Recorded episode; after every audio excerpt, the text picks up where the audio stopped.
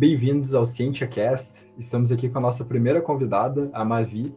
A Mavi é uma jovem de 21 anos que participou de inúmeras feiras científicas ao redor do mundo. Ela foi a primeira brasileira a participar três vezes consecutiva da Intel ISIF, que é a maior feira de ciências do mundo. Ela é a primeira e única estudante da América Latina que foi para a final da Google Science Fair. Ela é palestrante da TEDx, é capa da revista Veja na primeira edição de 2020 é estudante de psicologia e, segundo o Vini, ela também é dona da Febrace. Uh, então, depois de tudo isso, eu queria te perguntar, Mavi, como é que tu começou assim na ciência? Como é que começou a tua trajetória? assim, eu fico me achando, hein, gente? É, obrigada pelo convite, meninos. É, Para mim é uma honra estar aqui, sendo a primeira participante, né, com vocês. Bom, como o Bruno falou, então, eu sou a Maria Vitória, né, Mavi, eu tenho 21 anos e eu sou uma jovem cientista que começou a minha trajetória aí na pesquisa efetivamente mesmo quando eu tinha 14 anos. Mas a minha história ela vem de muito longe ainda, de muito antes, né? Eu sempre tive muito essa vontade de pesquisar, sempre tive muito essa curiosidade que os cientistas têm, né? A minha mãe faleceu em 2010, ela teve um câncer de útero. E, e eu ficava muito apreensiva, assim, né? De tipo, nossa, eu vou ser uma médica, eu vou ser uma pesquisadora e eu vou curar o câncer quando eu crescer enfim. Mas foi quando eu comecei a estudar numa escola, né, que é um colégio que incentiva a prática de pesquisa científica, que eu comecei a conhecer mesmo sobre o método científico, sobre as oportunidades acadêmicas que a gente tinha para alunos de ensino médio, para alunos da escola, que eu fui começando a me interessar. Então, como eu falei, com 14 anos foi quando eu comecei, assim, de mergulhar de cabeça mesmo na pesquisa, por conta de um professor meu, que foi meu professor de biologia, que é o Fábio Bruschi.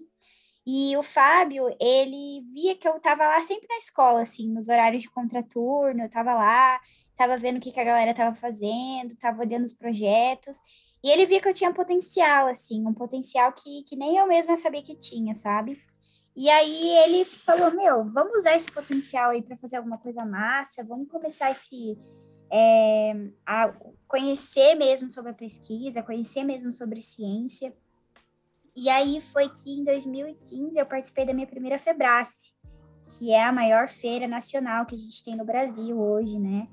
E, e participei da minha primeira Febrace com um projeto que não era bom, tipo, era péssimo, na verdade.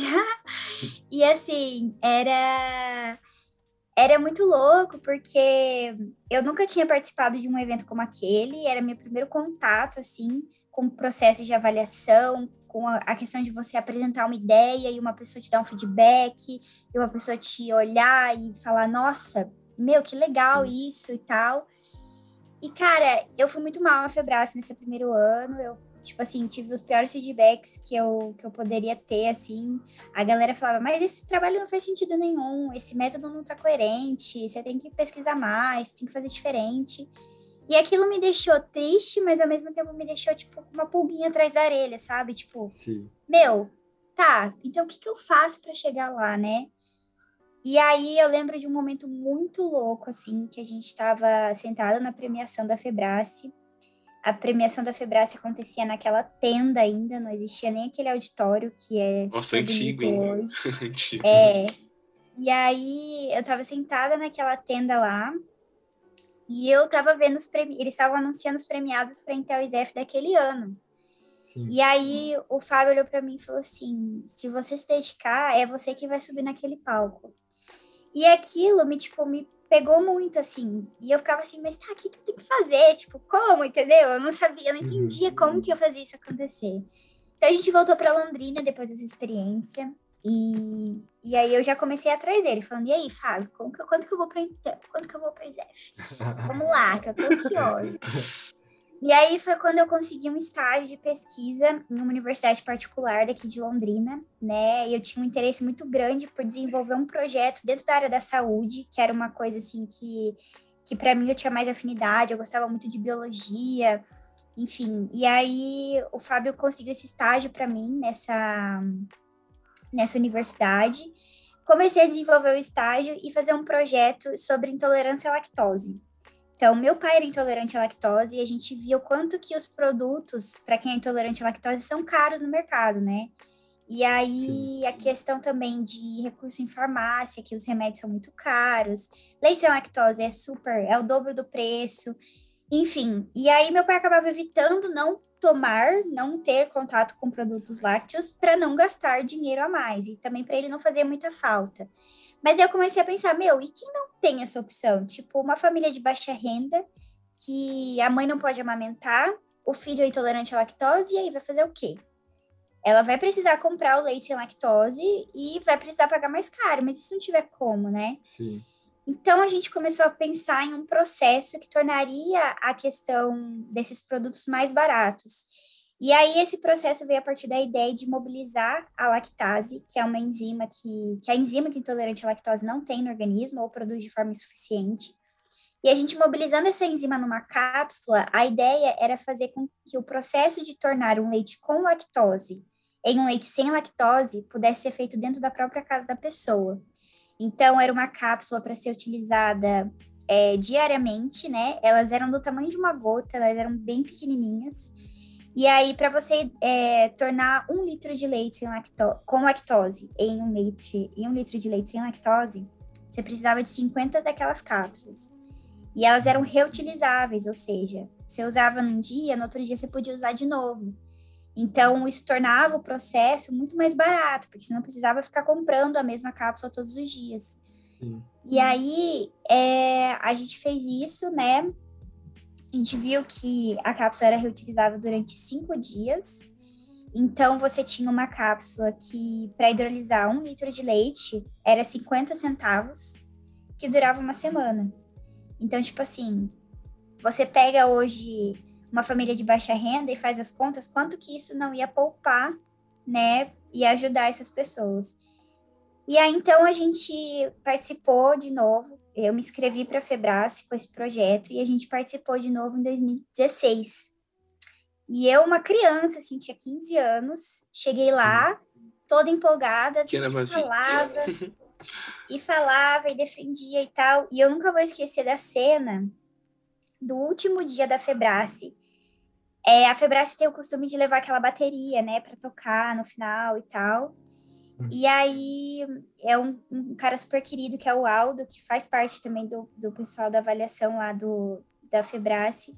Como é e que ele é? chegou para ele, ele toca bateria no final, como é que A Febrace, no final da feira, eles chamam a bateria da USP ah. para tocar e fazer uma, um encerramento. Uhum. E aí é aquela bateria, então, tipo, é uma barulheira louca, assim, eles tocando um monte de música com instrumento e tal. E o Aldo, que é esse cara, né, que é esse cara super querido, um professor lá da USP, ele chegou para me avaliar, tipo, dois minutos antes da bateria começar a tocar. E aí ele, Meu Deus. tipo assim, ele falando, não, não precisa apresentar, eu não, eu vou apresentar. E eu berrava do ouvido dele, e ele ouvindo, assim, tipo, e foi super marcante esse momento, porque eu estava tão disposta a falar sobre aquilo, a, tipo, defender a minha ideia, que eu não, não importava, sabe? Tava lá perdendo a bateria, era independente. E aí foi quando eu conquistei a minha primeira Intel, que daí foi quando eu, eu que agora não é Intel mais, né? Mas foi quando eu, né? é, que eu subi no palco lá para a ISEF, e foi uma emoção, assim, tipo, fora do normal. Eu, eu, juro por Deus que eu nunca senti uma coisa tão forte na minha vida. Eu acho que eu só vou sentir algo assim quando minha filha, meu filho nascer, porque foi um negócio muito louco, assim. Na hora então, que chama. Foi, foi a, a foi a tua primeira feira com esse projeto? Isso. Na verdade, assim, eu participei da Mostra Tech também no ano, no ano anterior. Sim. com esse projeto, mas ele ainda estava em fase muito inicial, assim. Uhum. Então foi só uma experiência mesmo para conhecer a Mostra Tech, que eu ainda também não tinha participado. E, e aí foi no ano seguinte mesmo que eu consegui a, a ISEF na Febrace. Caramba, e, é e aí a partir ver tudo isso, Pode né? Falar. Porque primeiro, tipo, uma pessoa veio e acreditou em você, né? Tipo, o Fábio, que é o teu orientador, foi, né? É só o poder de uma pessoa acreditar em você que vai tudo Exato. mudar, sabe? E bem ou mal, eu sinto um pouquinho isso em mim, porque bem ou mal acabei entrando um pouco no meio científico, digamos, tarde, tipo, no segundo ano. Mas eu tinha meu orientador sempre por lá apoiando. Uhum. E, nossa, fez total diferença. E ver aonde você chegou e tudo que conquistou, sabe? É realmente diferente. Aí deve causar um sempre... quentinho no coração. É Muito, e tipo assim, é, é muito, é uma coisa que eu sempre falo, assim, também no processo de construção de um projeto, né? Quando a galera pergunta, ah, mas como fazer, né? Tipo, como fazer um projeto de sucesso? E eu vejo que a ligação entre orientador e orientado é, é, ela é fundamental, sabe? Porque a minha conexão com o Fábio, a nossa amizade ali no, no, no processo todo, e eu poder é, abertura para falar para ele quais eram os meus medos, quais eram os meus sonhos, onde eu queria chegar, isso tudo propiciou entre eu e ele uma conexão muito forte que fez com que a gente caísse de cabeça mesmo no projeto e se dedicasse até o fim, sabe? Então, tipo, além da, da ideia, de toda a dedicação e desenvolvimento, eu acredito que essa conexão entre orientadores e alunos, ela é muito forte, sabe? E ela tem um poder mesmo, assim, de, de transformação gigante na vida da gente. Eu sou amiga do Fábio até hoje, eu já saí da, da escola faz quatro anos, cinco, quatro anos aí, que eu já tô longe da escola, mas a gente conversa, ele sempre tá por dentro do que eu tô fazendo, ele sempre tá me, me ajudando. Quando as coisas apertam na vida acadêmica da faculdade, é para ele que eu ligo, sabe? Ele é um paizão mesmo, assim, é muito legal. E ter essa liberdade também de ter uma pessoa ali que tá com o teu projeto e tá para te ajudar, né? Então... Exato. E sabe aonde você quer chegar, sabe? Porque não é qualquer coisa que você vai fazer que vai dar certo que vai te levar ao seu objetivo final, sabe? Existe muita Sim. coisa por trás daquilo. Então, a pessoa saber que que você quer e o que você vai fazer é muito importante, assim, sabe? Para te ajudar a seguir nesse caminho. É, e até saber, porque uma coisa que o meu orientador fazia muito era ficar, a gente ficava sempre procurando defeitos, assim, no projeto, sabe? Então, a partir do momento que tu fica, tu tem uma pessoa ali que tá te auxiliando a chegar no objetivo e ela tá te ajudando uh, a lapidar o teu projeto, a melhorar ele e saber os, os próprios defeitos do projeto para poder melhorar depois, na hora que tu chegar num avaliador ali, que nem na Febrace, uh, vai ser muito mais fácil, sabe? Porque tu já lapidou Exato. o teu projeto antes de chegar na feira. Exato, né? Essa preparação que eles têm, esse olhar sobre o aluno que eles têm, isso é muito valioso, assim, sabe? E eu sempre falo para ele, nossa, eu quero ser professora, mas quero atuar na graduação e tal. E se eu tiver, tipo, 10% do olhar que o Fábio tem sobre os alunos, meu Deus, eu já vou ser muito boa, sabe? Porque ele é, ele é excepcional, assim, eu tenho uma admiração muito grande por ele. Sim, bah, que legal. Não, tu disse, massa. assim, é uma, uma coisa bem legal, porque sempre que a gente vê, assim, uma pessoa que, enfim, teve sucesso, sucesso dentro do meio científico ou qualquer coisa, a gente pensa que a pessoa meio que já nasceu assim, sabe? Já nasceu uhum. o projeto dando certo. Só que não vê todos os perrengues que passaram, né? Eu me identifiquei muito com essa história que tu falou, que chegou na, na primeira Febrace e, e, avaliaram, assim, mal o teu projeto. Porque eu tive um, uh, antes de eu, de eu começar a participar de feira científica, eu participei de um hackathon de uma empresa de água, a Corsair. E daí a gente fez um uhum. projeto, assim, um hackathon, uh, é, foi, foi um dia, assim, de pesquisa, e eu tava também super animado, achei que ia conquistar tudo, sabe? E na hora da avaliação, cheguei e me avaliaram super mal, uh, falaram só coisas ruins, assim, que não tinha uma metodologia boa, enfim. E eu nem Sim. cheguei a passar para a próxima fase, sabe? Só que daí eu, eu, assim como tu, saí com aquilo com uma pulga atrás da orelha, sabe? Pensando, não, agora eu vou ter que fazer alguma coisa boa, agora uhum. eu vou ter que me dedicar e fazer alguma coisa melhor. Sim, é então, é tipo, são, são males que vêm pro bem, né? Eu sempre falo isso, nada é, é à toa, nada é por acaso, e, e assim, eu, por exemplo, mesmo tendo projetos que deram muito certo, né? Eu sempre falo isso, principalmente quando eu vou palestrar, quando eu vou conversar com alunos e tal.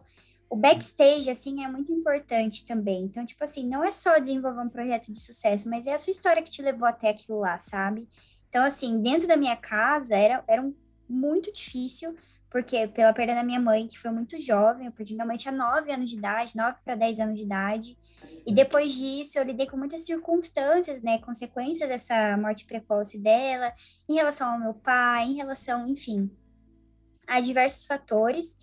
E ter a pesquisa ali era como se fosse a minha válvula de escape, assim. Então, eu olhei para a pesquisa e eu dei tudo de mim ali, sabe? É, é, o meu momento dentro do laboratório era o meu momento de de, sabe, relaxar, de ter paz de espírito, é aquela coisa toda. Estudar para mim hoje é um momento de, de lazer, sabe? Às vezes as pessoas me perguntam: o que, que você gosta de fazer no seu tempo livre? E no meu tempo livre, eu gosto de estar tá lendo sobre a BNT, eu gosto de estar tá lendo sobre textos acadêmicos, coisas que as pessoas normais não, não gostam, sabe? Mas Sim. assim, é o que acontece. Para mim não é uma coisa chata porque se tornou, quando eu tava triste, quando eu tava mal, era isso que eu fazia, entende? Quando eu não tava bem, eu, eu falava, meu, eu vou direcionar essa energia para outra coisa, e eu ia lá e estudava. Então hoje é um processo natural para mim, é um processo que eu gosto, sabe? Então, assim, eu sou um ser humano completamente normal, como qualquer outro. É, se vocês pegarem, esses dias eu e o Vini, a gente estava até conversando sobre a SAT, e eu falei para ele, meu, eu fui mal em todas as minhas provas que eu fiz. O SAT é uma prova, né, para quem tá ouvindo e não conhece, é uma prova de, de conhecimentos gerais para entrar nos Estados Unidos. Então, é tipo o vestibular dos Estados Unidos. Isso. E eles são muito mais rigorosos na parte de matemática, de, de tempo, né? Eles têm pouquíssimo tempo para desenvolver uma questão. E assim, meu raciocínio é super lerdo. Eu não, não sei fazer uma prova daquela. Aquela prova não casa comigo. Eu fui mal em todas as vezes que eu tentei, tanto é que eu consegui uma bolsa nos Estados Unidos para estudar lá fora, mas assim, foi nem de longe as faculdades que eu almejava, assim, sabe? Que são aquelas mais tops e tal. Hum. Foram faculdades que são mais fáceis de entrar mesmo. Então, tipo, as minhas notas na escola eram super na média, super comuns. Nada tipo, uau, a Maria Vitória, 10 na sala, melhor da turma. Nunca foi. Porque eu tinha uma energia diferente, sabe assim? O meu foco era outro, a minha vocação era outra. E hoje eu vejo que eu sou muito boa em outras coisas do que ficar resolvendo conta de matemática, sabe? O que tem outras pessoas que é o contrário. Então, tem gente que se adapta a, a, a certos tipos de, de processos seletivos, tem gente que não se adapta. E o meu foi encontrar a esfera de ciência, assim, eu me encontrei nesse mundo e eu fiz disso, assim, meu melhor amigo. Então, e se, e se apaixonou é... pelo processo, né? Exato. É... É o tal do espanto, né? Tipo, a galera né? chama de espanto quando você começa a conhecer várias coisas e, meu Deus, o mundo é muito maior do que eu imaginava, sabe? Eu tenho muita coisa para descobrir. E, ai, mexe muito, e, Jesus. E, quando, e, e, no mesmo tempo que tu estava pensando, assim, no, no, teu objetivo de ir para feiras legais e conseguir premiações e ir para a ISIF, tu acabou se apaixonando pelo processo e isso acabou, consequentemente, te ajudando a conseguir essas muito coisas. Muito isso. Exato. Tipo, eu acho que se você for me perguntar hoje, Mavi, o que, que eu preciso para fazer trabalhos de sucesso, para eu conseguir minha vaguinha na ISEF, enfim, e desbravar o mundo. Eu vou olhar para sua cara e vou falar, olha, o clichê de todo mundo é se apaixonar pela sua pesquisa, sabe? Sim. É muito clichê, mas é, é exatamente isso, assim, porque o que as pessoas mais elogiavam quando eu apresentava era o brilho no olho, era a forma como eu falava, era quando eu enchia a boca para falar daquilo. E você só consegue fazer isso quando você gosta do que você está fazendo, quando você é apaixonado por aquilo que você está fazendo e quando você vê perspectiva naquilo que você está fazendo, sabe? Então, foi assim que eu consegui chegar, sabe? Sim. Não tem. Nossa, porque e ela é um motivações gênio. também, né? Exato. De, ah, não... Ter pego aquilo do teu pai e, e Exato. Uhum. solução. E outra, né? Então, tipo, nem adianta muito a gente falar assim, ah, eu vou seguir o caminho de tal pessoa, eu vou apresentar como ela apresentou, que beleza, eu vou conseguir. Não, tenha um ponto de genuidade, Exato. que nem a Mavi disse, sabe? Não adianta você querer copiar, porque não vai ser você, entendeu? Vai ficar muito Exato. desmascarado e o negócio é falar com eu o coração, às vezes. Eu já vi muitos e muitos orientadores e alunos também que pegam a lista de trabalhos premiados de feiras e falam assim, eu vou fazer um trabalho assim Tipo, nessa onda, nesse tema, com esse tipo de método. Pesquisa, né? É, porque sabe que aquele projeto vai ganhar. E aí a pessoa faz e não ganha, e fica tipo, nossa, mas a minha pesquisa é igual a do outro, por que, que eu não ganhei? Mas é exatamente por isso, porque não é uma coisa que vem de você, do seu coração. E as pessoas que estão ali avaliando essa galera, elas sabem quando, quando é de verdade, sabe? Sim. Então, é, eu acho que, que a gente tem que fazer o que a gente gosta, da maneira como a gente quiser, sabe? Do que der na telha. Uhum. E, e é isso que, que, que vai motivar vocês e fazer vocês chegarem longe. É, tipo, tu tocou num ponto muito interessante, sabe? Tipo, fazer o que ama, porque, nossa, acho que eu tava conversando contigo no ano passado sobre isso. Tipo, eu tava assim, meu Deus, eu tô no processo, é, mas eu tenho meu projeto, o que que eu vou fazer, Jesus? Só que eu não, é o seguinte, Eu prefiro talvez postergar um ano, tipo, um tempinho a minha entrada na graduação, mas que eu tenha a vivência que eu vou me, que eu vou me relembrar a partir da minha vida, sabe? É uma coisa que vai fazer parte e acaba a gente aprendendo muita coisa durante o processo que a gente não aprenderia se a gente logo entrasse de cara, às vezes, na universidade, ou, tipo, tentasse adiantar algumas coisas, sabe? É realmente viver o que a gente ama e, nossa, faz muita diferença. Falou tudo. Sim, a gente está vivendo um mundo, né, que é tudo muito, muito assim, tem que ser tudo para ontem, né? Tudo muito rápido. Sim. Aquela atualização do WhatsApp é um exemplo clássico, né? 2, 2x lá se, é, se acelera qualquer coisa. E então, assim. Voltamos no próximo intervalo. Então, é, a gente está vivendo um tempo muito. que as coisas estão acontecendo muito rápido, né? Tipo, é, as coisas são para ontem, você tem que sair da faculdade, você já tem que ingressar na. É, você tem que sair da escola, já tem que ingressar na faculdade. E, tipo assim, não tem problema se as coisas não forem no curso normal de como tem que ser, sabe?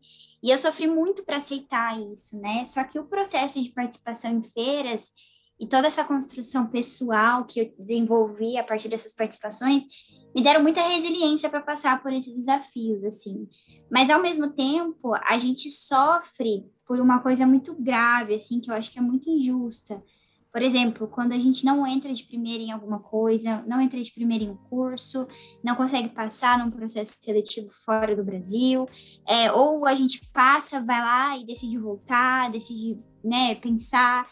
E aí as pessoas ficam tipo assim, nossa, mas não era você que tinha tanta certeza que era isso, que era aquilo.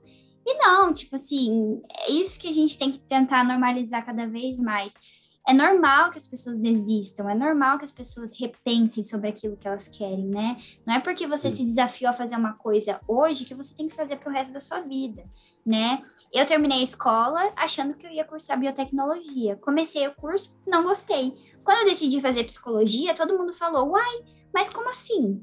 Você que sempre fez pesquisa, você que sempre teve na área da saúde, na área da biologia, vai fazer psicologia para quê? Vai ficar vendo o problema Sim. dos outros? Então, assim, eu sofri muitos julgamentos em relação a isso que, não, que são muito injustos, assim, entendeu? Sim, e é uma sociedade. A graduação Pode é a coisa que tu vai fazer a tua vida inteira, né? Desculpa. Exato. E porque as pessoas estão acostumadas a fazerem a mesma coisa, mesmo sem gostar, durante tantos anos, a gente tem que ser, tem que fazer o mesmo. Não, a gente não precisa Sim. fazer o mesmo, sabe? Se daqui três anos eu terminar a graduação e eu falar, meu, eu não quero isso, eu quero fazer outro curso, eu vou lá e vou fazer outro curso. E não vai ser ninguém que vai falar para mim que eu não tenho que fazer, que eu tenho que, que ter pé no chão, porque a pesquisa ela me ensinou realmente o contrário, que eu não preciso ter pé no chão para alcançar meus objetivos, sabe? Então, é muito louco essa história de, de ser cientista, de participar desses eventos, porque a gente acha que a gente conhece muito sobre a gente, sobre o mundo, mas conforme a gente vai vivendo, a gente vê que a gente não conhece nada, e tem muita coisa muito mais legal para a gente desbravar e tal. Então, é, eu fico triste que nem todo mundo tem essa oportunidade, sabe? De Sim. passar por esse processo, de viver o que é a pesquisa científica, de que isso é tão inacessível para tantas pessoas hoje no Brasil, porque se eu que vivi né, e mergulhei de cabeça depois de tantos anos. Ainda tenho tantas dúvidas e questionamentos sobre minha vida profissional, sobre o que eu vou fazer, sobre o que eu quero para minha vida. Imagina quem não passou por isso, sabe? Como deve ser difícil escolher uma coisa do nada, né? Sem preparo, sem, sem instrução. Então é muito triste não ter esse Sim. apoio é, científico para todo mundo.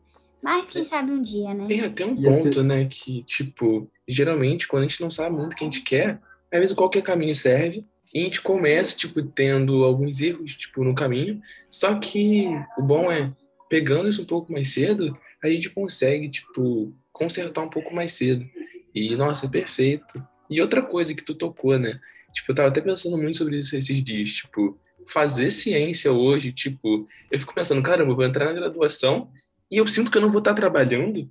Tipo, parece que o, a palavra trabalho remete, tipo, foi o que você disse, alguma coisa pesada, uma coisa que a gente não gosta de fazer. Só que parece que, tipo, tô fazendo coisa com paixão. Parece que tô, tipo, brincando com, com as minhas ideias, com tudo que eu tô fazendo. Uhum. E aí é muito bom, sabe? Tipo, não ter esse peso de falar, eu tô trabalhando, eu tô, sei lá, Sim. me cansando. Sim. E, é verdade. Mas é muito o que tu disse, porque as pessoas que nem eu fiz técnica eletrotécnica no ensino médio. E aí as pessoas acham que porque eu, eu fiz técnica eletrotécnica, eu tenho que ser engenheiro elétrico no futuro e tenho que seguir isso pro resto da vida. Não. E não é assim, sabe? É, não é uma coisa definitiva. É, não é porque eu, que eu participei de, um, de uma etapa da minha vida, e isso com certeza Sim. me agregou, mas que aquilo tem que ser definitivo, sabe? Então... E tá longe de ser definitivo, né?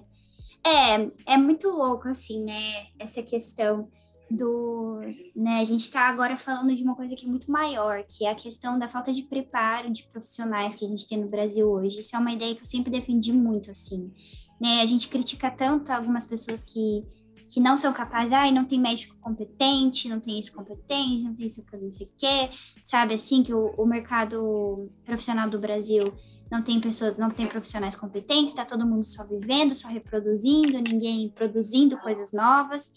Mas, na verdade, isso é só uma consequência de pessoas que realmente ficam exercitando esse tipo de pensamento, sabe? Fazer você Sim. fazer uma coisa que não é aquilo que você quer fazer. E é por isso que a gente tem tantas pessoas hoje que são tão é, não boas no que fazem, porque não gostam, porque não tem essa paixão. Então, quando a galera fala, ah, mas como que faz para eu chegar longe assim com um projeto? É, a paixão é o segredo, porque é só assim que, que você vai se, se desafiar, fazer o que você quer, só assim que você vai conquistar outras coisas, só assim que você vai ir longe, sabe? Porque é um desejo seu pessoal. Quando você não gosta, quando você não quer, qualquer coisa tá bom, entendeu? Então você fica naquele padrão. E aí é isso, tipo, é, é, a gente fala de pesquisa, de ciência, a gente se remete muito àquela coisa de laboratório, aquela coisa técnica, engenharia e tal. Mas a gente está falando de um processo que, se fosse acessível para todo mundo no Brasil, o, o, cenário da nação seria completamente diferente, porque a gente teria profissionais capacitados, profissionais diferentes, a gente teria um governo melhor, a gente teria tudo, tudo que está de errado hoje funcionaria, porque é a educação que é a chave para esses problemas, sabe?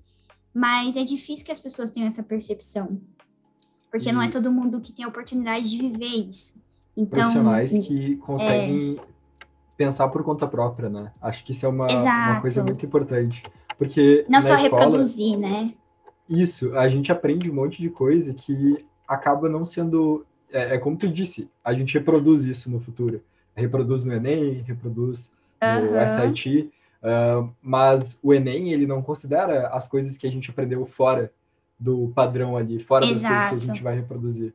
Uh, e, é, e, é, muito além disso, sabe? E a partir do momento que a gente tem a iniciação científica, a gente aprende o método científico, eu tenho certeza que isso a gente aplica para várias uh, outras etapas da nossa Exato. vida, sabe? O método científico. Eu acho que a gente aprende a tomar tipo, decisões mais corretas, sabe? Tipo, muito mais coerentes com, com o que a gente está propondo. Nossa, total. Exato. É, é, eu acho que o processo de iniciação científica, ele alinha suas missões, seus valores, é, tudo aquilo que você pensa com, com as, as, as, as divergências da vida, assim, né? Então, por exemplo, é, minha mãe faleceu, eu tinha 10 anos, o meu pai faleceu, eu tinha 19. E aí você pega uma pessoa que passa por, esse, por esses problemas, assim, né? E eu tive todo o apoio de uma família, de uma escola, uma rede de pessoas que me apoiaram, mas tem muitas pessoas que perdem pais, que passam por situações muito piores, de vulnerabilidades muito piores, e, tipo, não tem como se destacar, sabe? Não tem da onde tirar tudo isso. Mas se a gente tivesse esse processo dentro da, da, das escolas, num, num processo de, de reformulação da grade curricular mesmo, do cenário da educação do Brasil, e isso ser acessível para todo mundo, a coisa seria muito diferente. Porque você ensina a pessoa a alinhar aquilo que é valioso, aquilo que, que te pertence, aquilo que não te pertence.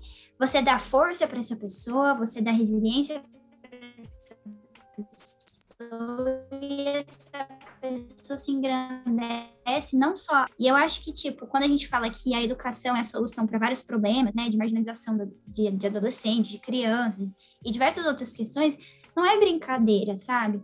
porque realmente poderia ser um, uma chave aí que mudaria muita coisa, muita coisa que está errada no Brasil hoje, sabe? Então eu fico muito triste em ver essa situação, né? Ainda mais que eu vivi problemas tão grandes e tão traumáticos, em saber que eu tive o apoio, mas tem gente que passa por isso e não tem, sabe? Então é muito triste, porque é uma transformação real, é uma coisa que é de verdade. E que se todo mundo tivesse, meu, seria incrível, de verdade. Eu, se eu pudesse, eu daria isso para todo mundo, sabe? Sim. Eu Ai, tentaria levar isso o máximo Cara, que eu puder. Eu concordo 100% contigo. Eu, na Liberato, assim, eu vivi com, eu convivi com pessoas que tinham muito potencial uh, e quando elas começaram no Liberato, elas não, se elas estivessem em qualquer outra escola, elas não teriam as condições, assim, uh, para se desenvolver, as condições ideais para se desenvolver mas eram cheios de potencial, sabe? E eu vi como educação, uh, por exemplo, lá na Liberato, o pessoal que não tinha condição, eles davam as protoboards, davam materiais escolares, davam um computador se precisasse, então davam toda uma estrutura para as pessoas se desenvolverem. E a partir disso, cara, eu vi tanta gente voando alto, assim, sabe? estando num, num, lugar que pro, propiciava elas a isso, né? Nossa, total. E, tipo, posso até, tipo, trazer por experiência própria. Tipo, eu estudava num colégio de bairro, que, tipo, até, o, até meu primeiro ano de ensino médio, que, tipo, não tinha acesso a nada disso. Consequentemente, minha, minha visão, minha perspectiva de vida era totalmente outra. Mas aí, quando, tipo, putz, fui para um colégio que, tipo, era um pouco diferente, nossa, tinha todo esse incentivo à ciência. Não só a ciência, mas, tipo, ao desenvolvimento pessoal, nossa, foi totalmente diferente. E eu acho que, tipo, nas situações em que as pessoas tipo, não têm essa infraestrutura, não têm realmente como desenvolver, a paixão entra e faz a diferença, sabe? A gente vê galera, tipo, Maranhão, Exatamente. estados, tipo, nossa, totalmente, não vou dizer precários, mas, tipo, que tem uma infraestrutura um pouco menor. diferentes, né? Realidade diferente, totalmente. E a pessoa consegue não, chegar. e assim, pode continuar. Não, não, tô concluindo. Tipo, a pessoa consegue chegar, sabe? E aí é... eu acho que é aí é onde mora a paixão, onde mora todo esse encanto pelo. Eu também acho, sabia? E é uma coisa muito louca, assim, porque participar de feiras me fez ter contato com pessoas de diversos lugares, diversas realidades. É, tem amizades com pessoas que, tipo, saíam do interior do interior, lá dos estados mais longe, longe possíveis, e, tipo, se destacaram, foram, conquistaram. O que mostra que não é uma coisa que é tipo só para pessoas que têm é, tem poder, né? Tem poder aquisitivo, que, que sabem, que são gênias. Não, isso está acessível para qualquer um. Qualquer um pode fazer uma ciência de qualidade. Basta ter a oportunidade de fazer isso, sabe? E o meu interesse por estudar psicologia, e é por isso que a coisa virou tanto assim na minha vida, depois que eu entrei dentro de um laboratório, dentro de uma faculdade, estando como universitária, estudando um curso da área de biológicas, né, e exatas, biotecnologia ali, eu vi, eu entendi toda a missão da minha vida, assim. Eu olhei para aquilo e falei assim, gente, não é isso, entendeu?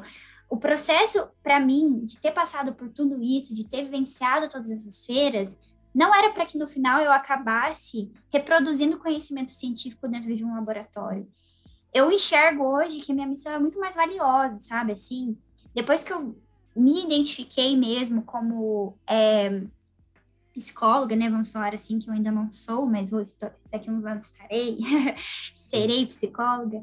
Depois que eu me identifiquei como isso, eu vi que essa paixão que eu sinto, essa vontade de querer fazer, de querer mais pelas pessoas e mais é, pela educação no Brasil, ela poderia ser revertida de uma outra forma, sabe? Eu poderia fazer disso a minha profissão. Então, hoje, a minha vontade de ser psicóloga não é para ser psicóloga clínica, como muitas pessoas acham que é, sabe? É, na verdade, para entender como que esse processo se dá, esse processo educacional acontece na mente, no desenvolvimento infantil, no, na mente de crianças e adolescentes, para que eu possa mesmo desenvolver estratégias e fazer com que o pensamento científico seja cada vez mais prevalente nas escolas, sabe? Então, desenvolver alguma medida, alguma estratégia, não sei o que eu vou fazer, mas essa é a minha missão de vida, assim, fazer com que isso se torne acessível, porque eu fui transformada pela pesquisa. A ciência salvou a minha vida literalmente. E se não fosse por isso, tipo, hoje eu não estaria fazendo nada, não sei onde eu estaria, não sei o que teria acontecido comigo. E eu vejo que isso pode salvar muitas outras pessoas, sabe? Então não é justo que eu fique com essa experiência só para mim. Eu preciso trazer isso para o mundo e mudar a vida das outras pessoas também. Então, eu acho que, que esse processo de ciência, quando a gente fala de projeto e de participar e de premiação e tal, ele é um, é um processo que não está somente ligado à questão de participar de feiras de ciência, à questão de estar no laboratório em si, mas é como eu falei, é a questão de tudo que vem por trás, sabe? De como a pessoa usa o que ela ganha dentro da pesquisa, não, não no sentido material, mas no sentido de amor, de desenvolvimento, de pensamento crítico, e aplica isso na vida dela, sabe? Essa é a, é a transformação, entendem? Então, eu acho que para quem está ouvindo isso agora, se você não sabe do que a gente está falando, de pesquisa, de iniciação científica, meu, me procura, porque eu vou, vou falar para você o que é mais a fundo e eu vou mostrar para você como que é transformador, sabe? Porque a gente precisa começar de algum jeito. E o que vocês estão fazendo aqui, meninos, é isso, né? Trazer pautas científicas, fazer disso um podcast, levar isso para outras pessoas, é trazer essa transformação. Então, vocês também estão com esse pensamento, vocês também estão no mesmo barco que eu. E isso é muito bom. Com, quanto mais gente, melhor, sabe? Eu acho que esses jovens cientistas que passam pelo processo, que se apaixonam, e a gente tem tantos hoje que estão fazendo tantas coisas boas, é, que fazem de vocês incríveis, assim. E vocês dois são duas pessoas incríveis por estarem fazendo isso. E por outras coisas também, né, obviamente.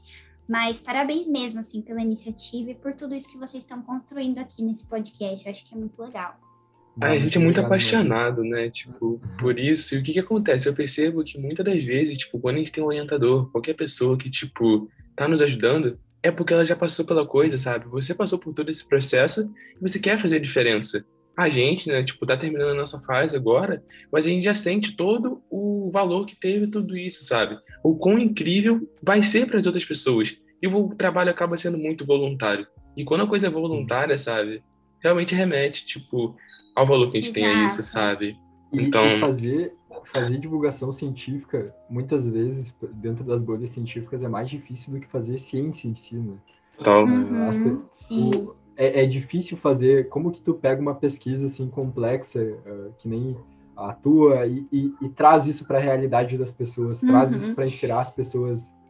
E divulgar, na verdade, é muito fácil. O problema é a pessoa absorver isso, né? Tipo, como que você faz com que a pessoa se interesse por aquilo que, que para você é tão óbvio, né? Tipo, a gente às vezes fala de pesquisa para outras pessoas e não tem esse, esse engajamento, né, que a gente tem. E é normal, assim, nem todo mundo vai se interessar pel, pelas mesmas coisas, mas é entender que não é a pesquisa em si, mas que você pode fazer desse processo, né, de, de dedicação e de, de envolvimento mesmo com algo, com qualquer coisa. Então, com artes, com esporte, com música, sabe? Sim. Assim, é encontrar o seu segmento e seguir e produzir coisas que, que acrescentem.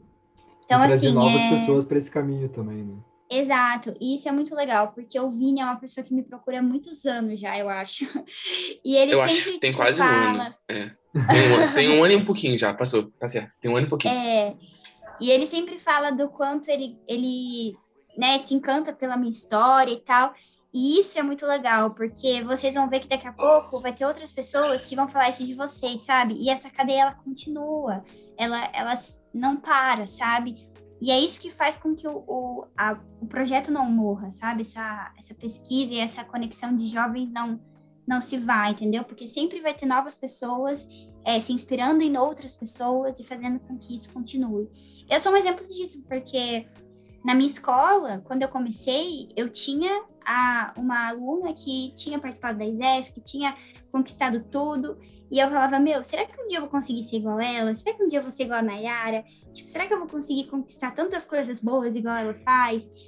E, e aí hoje eu vejo que, tipo, tem pessoas que pensam isso de mim, e daqui a pouco vão ter pessoas que pensam isso dessas pessoas, sabe? Então isso é muito legal, essa rede contínua. Nossa, é muito tocante. Não, total, falou tudo. Caramba. Bruninho, nossa, tipo, eu acho que tipo, a gente foi bem transformado por tudo isso. E futuramente, essa visão que a Mavi tá tendo, sabe, de que pessoas podem acabar se inspirando na gente, e, enfim, todo esse ciclo, ah, é muito tocante porque a gente sabe que isso nunca vai morrer. Isso vai acabar perdurando e aí toca muito. É, e como tu disse, Mavi, em qualquer aspecto assim da vida, sabe? A pessoa não pode, uh, não precisa necessariamente. Eu penso na educação de base, uh, em relação a tudo, sabe? Não é todo mundo que vai se adaptar à iniciação científica. Mas eu tava pensando uma história agora que tem, tem um, um menino que ele começou fazer jiu-jitsu num projeto social, uh, lá na, numa favela dentro do Guarujá. E daí esse menino acabou virando campeão do UFC agora. Aí ele é o campeão da categoria mais difícil. Nossa. Ele fala disso, sabe? Da, de manter Exato. a base. É. Então. É, é então, disse, essas coisas que são mais complexas, que só pessoas, né, que a gente determina que só pessoas com mais experiência podem acessar, por exemplo, conhecimento científico, né, tipo, acesso a uma luta profissional, é, acesso a aulas de música complexas, tudo isso que a gente julga que só pessoas mais experientes podem acessar, na verdade, assim, crianças podem fazer qualquer coisa que a gente quiser. Se a gente der para elas ensinar como fazer, elas repetem e reproduzem tão bem quanto pessoas mais velhas, sabe? Então, a gente acreditar nesse potencial é, de desenvolvimento da criança na educação básica, para a gente ver o resultado disso daqui 10, 20 anos, do que, que essa criança vai se tornar, sabe? Então a gente vai produzir, tipo, muita coisa boa se a gente começar a cultivar isso desde cedo.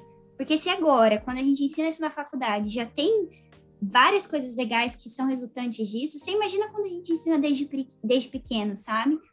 Então esse processo ele é muito importante. A educação básica, é, eu, eu acredito que a educação básica no Brasil ela é mal formulada. Né? A, a forma como a gente ensina, a forma como a gente faz com que essas crianças reproduzam conhecimento, isso foi mal formulado. Se a gente passasse por uma reforma e tudo isso, e instalasse novas perspectivas, novas coisas, a coisa seria totalmente diferente. Nossa, totalmente. E eu acho que, sabe, até já direcionando para o final do podcast, sabe? É, o ponto é que a gente tem que fazer o que a gente ama, sabe? E aí, com isso, vamos impactar outras pessoas. E aí, impactando essas outras pessoas, a gente vai criar essa rede. Criando a rede, a gente impacta outro, outros fatores dentro do próprio país e aí a gente foca no mundo todo, sabe? E aí a gente consegue construir toda essa rede bonita que sempre vai encantando pessoas e mais pessoas. E isso nunca vai morrer. Nunca, nunca, nunca. E Bruninho, Mavi, o que, que vocês acham? Tipo, eu realmente fiquei muito feliz com tudo que a gente falou aqui. Tu quer dar uma palavrinha pra galera que tá escutando você agora, uma palavrinha final? Passa tuas redes aí que tu falou. Que Passa tuas redes também, exatamente. Ah, é verdade. Então, minhas Eu acho que vai são... chover no direct. O direct vai chover. Meu Instagram é Mavivaloto, V-A-L-O-T-O, do jeito que fala mesmo. E eu acho que eu só uso mais o Instagram, assim. Se a galera quiser me mandar e-mail, pode mandar, mas vai demorar um pouco para ter resposta. que é mariavvaloto.gmail.com. Mas pode me chamar no direct que eu tô lá e quero agradecer muito os meninos por, por terem a iniciativa, né? Como eu falei e também por me chamarem. Eu acho que é uma honra ser a primeira participante de tantas outras pessoas importantes que vão passar por aqui. E continuem, não parem, viu? E obrigada a todo mundo que está ouvindo, que tirou um tempinho para escutar essa mensagem. É, acho que quanto mais pessoas envolvidas nessa rede de engajamento a favor da educação, mais coisas boas esperam para o Brasil, né? Bah, muito obrigado. Eu, eu, me sinto honrado assim de, de ser a primeira participante. Agradeço demais aqui. Foi, foi ótimo esse podcast. Foi ótimo. E eu acho que acho que todo mundo vai concordar com o que eu vou dizer. Tudo que existe, ou existia uma frase que leva muito pra minha vida. Começou com um sonho. E o sonho parte da hipótese que a gente propôs, tipo, na nossa metodologia, durante todo esse processo científico, sabe? Não, a ciência não engloba somente a parte de exato, não a parte, tipo, de humano só. É como se fosse o mundo todo, sabe? Então, eu acho que é bem isso. Mavi, de novo, o Bruno já disse, mas eu vou agradecer. Muito obrigado pela tua presença aqui. A gente fica muito, muito, muito satisfeito, porque a gente sabe que isso vai impactar mais pessoas. E você sempre foi uma inspiração para todos nós. Então, de verdade, Obrigada obrigado por tudo. Um beijo, gente. Tchau, muito tchau. Obrigado. Beijo. Tchau, tchau, Mavi. Até mais. Até logo, gente.